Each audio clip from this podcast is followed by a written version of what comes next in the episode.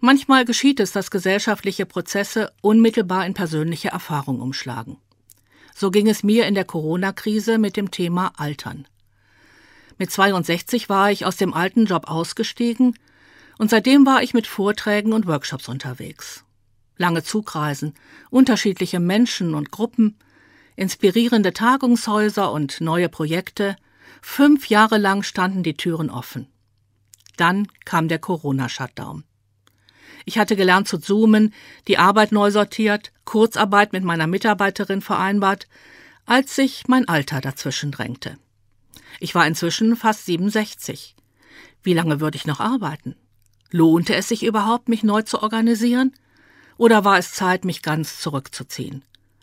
Fragen, die sich viele gestellt haben in Beruf und auch im Ehrenamt. Wer älter als 60 war, gehörte plötzlich zur Risikogruppe. Dabei ging es nicht nur um Arbeit und Ehrenamt. Großeltern, bis eben noch als Unterstützung gefragt, durften nicht mehr auf ihre Enkel aufpassen. Bring Corona nicht zu Oma. Ältere, die allein lebten, fühlten sich plötzlich einsam. Ich bin noch immer erschrocken, wie sich in dieser Krise die Altersbilder geändert haben. Plötzlich dominierte wieder ein fast vergessenes Bild, das Alter als Zeit der Verletzlichkeit und Gebrechlichkeit, die Alten als Risikofälle, Versorgungsfälle, auf die alle anderen Rücksicht nehmen müssen. Inzwischen bin ich beruflich wieder unterwegs, ich skype und zoome, aber deutlicher als früher spüre ich, meine Zeit ist begrenzt. Manchmal kommt mir der Begriff Restlaufzeit in den Sinn.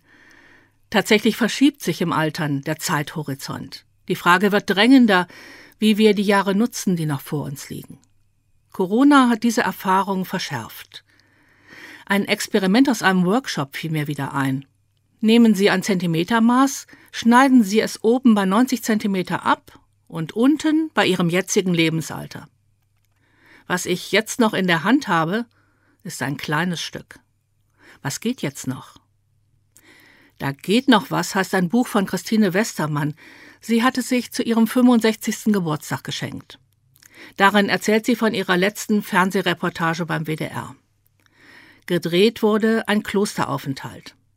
Zurück im Büro sah sie, wie die Sendung beworben werden sollte. Christine Westermann, wie viel Leben bleibt mir noch? stand da. Geht gar nicht. Die Leute denken, die hat eine todbringende Krankheit, dachte Westermann. Oder die ist stark vergreist und verabschiedet sich mit dieser Doku. Und dann schrieb sie an die Redaktion, wie viel Leben bleibt mir noch? Das ist keine Sinnfrage, das ist eine Unsinnsfrage. Es geht nicht um das wie viel, das wohin ist entscheidend. Am Sekretär meiner Mutter klebte viele Jahre lang ein kleiner Zettel. Als sie starb, habe ich ihn in mein Tagebuch geklebt. Da stand in der kleinen Schrift meines Großvaters ein Zitat von Sören Kierkegaard. Noch eine kleine Zeit, dann ist's gewonnen. Dann ist der ganze Streit in nichts zerronnen. Dann werd ich laben mich an Lebensbächen und ewig, ewiglich mit Jesus sprechen. Ein bisschen kitschig für meine Ohren, aber die Bilder, die ich dabei im Kopf habe, die gefallen mir. Eine Holzbank in den Bergen und eine bunte Wiese daneben ein schäumender Gebirgsbach. Wir reden, hören einander zu. Endlich Zeit, sich wirklich kennenzulernen. Hier bin ich angekommen. Das Wohin ist entscheidend. Christine Westermann hat recht. Es hängt viel davon ab, ob ich mich auf eine solche Begegnung freue oder ob da nur noch Abschied ist, Rückzug und Einsamkeit.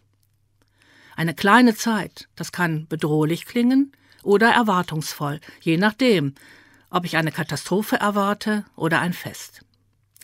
Der neue James Bond will es noch einmal krachen lassen. Er wünscht sich einen letzten wunderbaren Abend, bevor die Welt untergeht.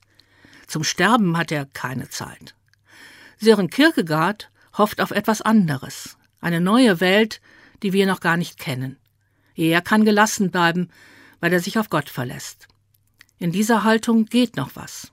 Das Beste kommt noch. Ich bin gespannt.